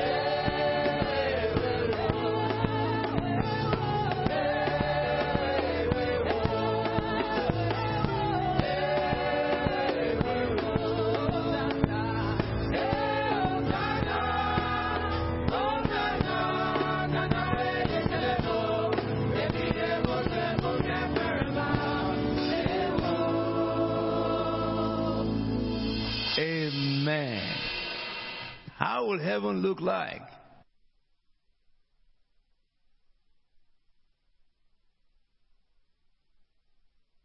I'm sure that heaven is not complete without the saints of God. That's why the Lord sent Jesus. So that those who believe in him among man created,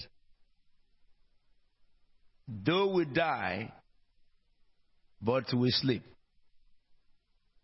And when the trumpet call of God will sound, we will leave the corruptible body and put on the incorruptible body, and then we will reunion with him.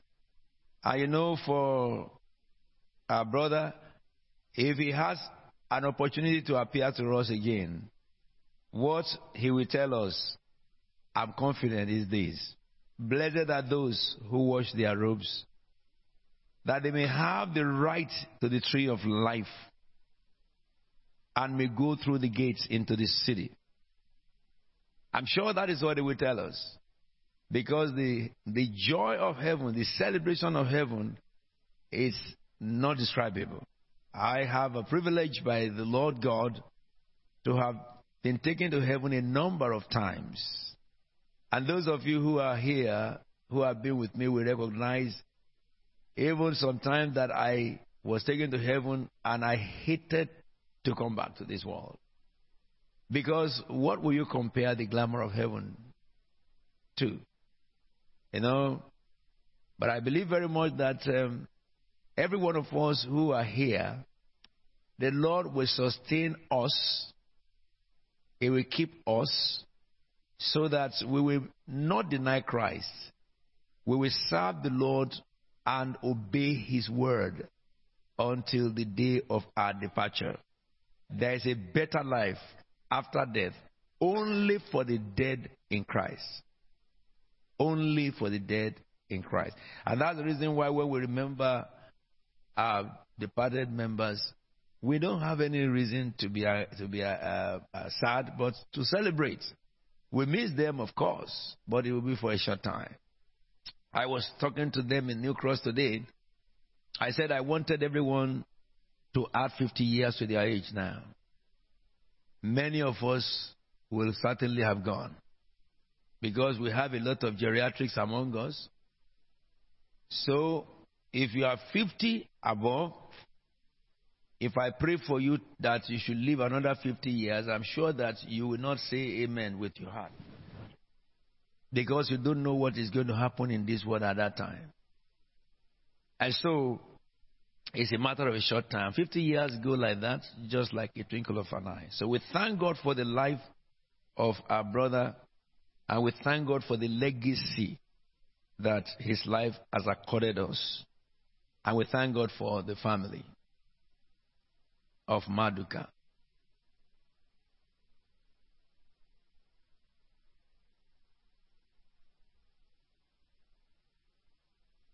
Lord, we thank you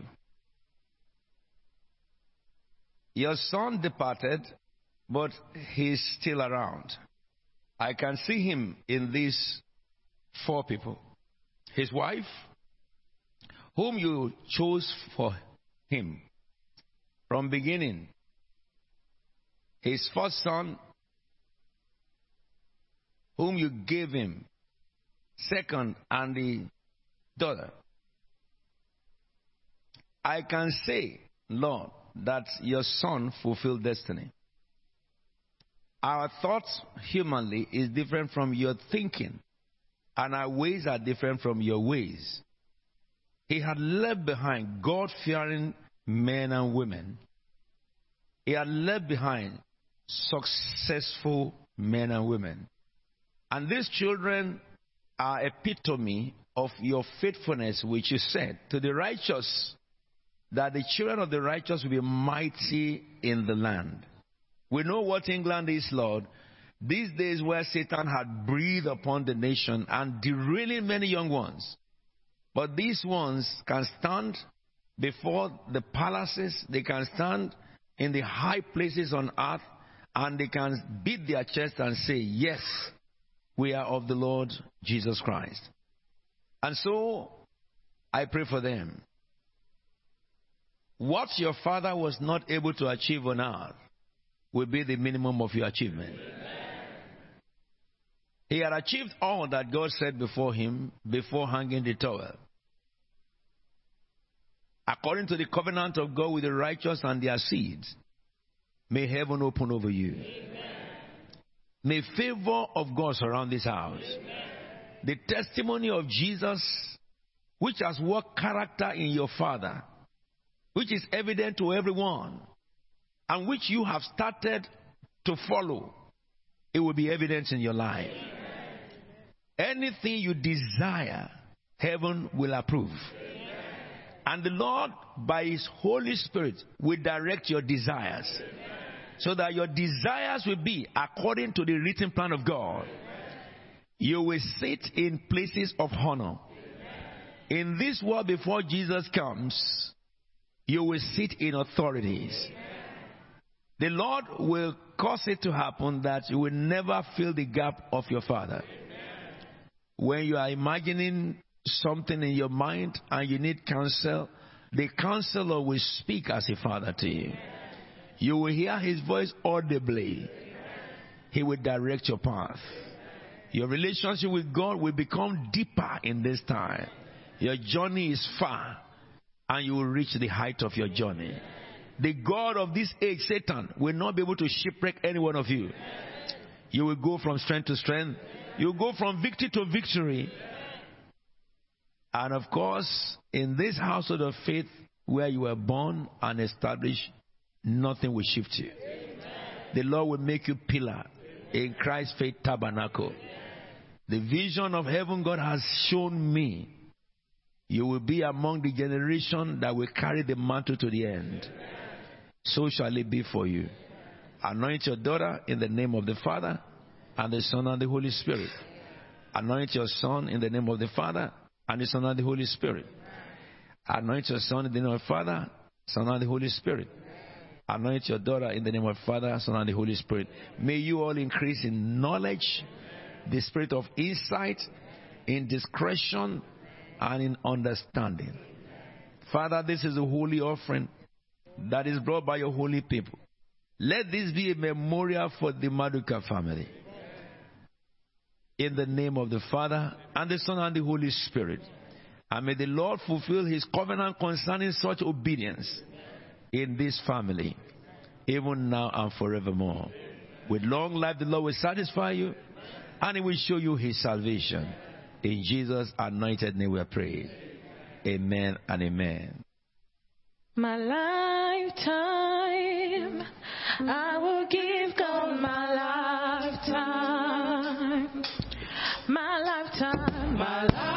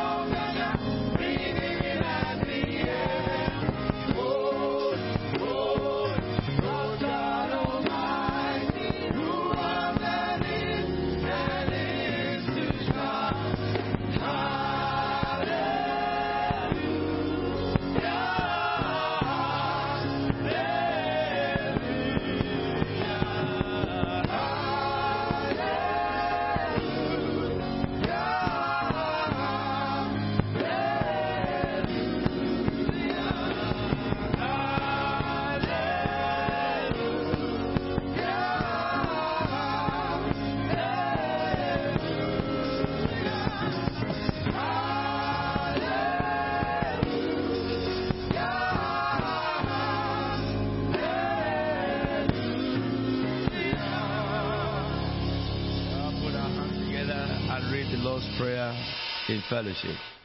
Our Father, who art in heaven, hallowed be thy name. Thy kingdom come, thy will be done on earth as it is in heaven. Give us this day our daily bread, and forgive us our trespasses, as we forgive those who trespass against us. And lead us not into temptation, but deliver us from evil. For thine is thy kingdom, thy power and thy glory, forever and ever. Turn to someone and, well, let's lift our right hand up and read together the grace in fellowship, Hebrews 13, 20 and 21.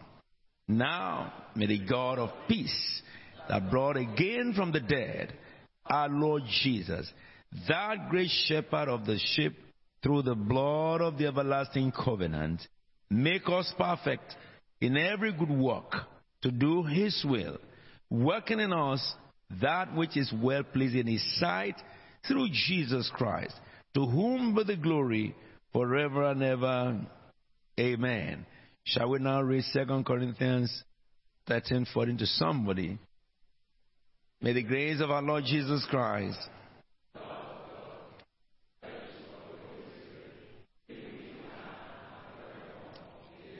And to yourself.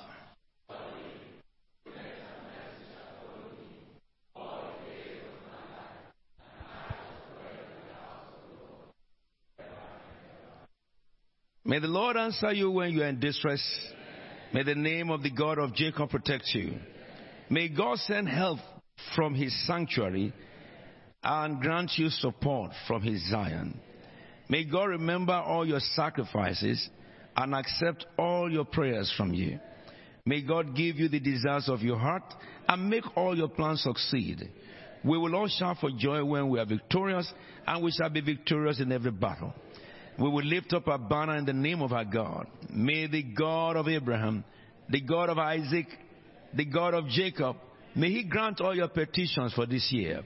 And may the God of Bethel, who appeared unto Abraham and to Jacob at Bethel, may he reveal himself to you, changing your dreamland into visions. In Jesus' anointed name, we are praying.